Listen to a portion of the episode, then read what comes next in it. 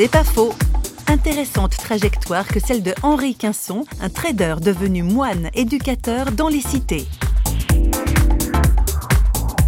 J'avais un, jeune voisin d'origine comorienne. Il m'avait dit que son rêve c'était de devenir banquier. Alors je lui avais dit bah ça tombe bien, moi je, suis un ancien banquier. Au début, il me croyait pas parce que dans notre quartier, paraît-il, c'était impossible qu'il y ait un banquier.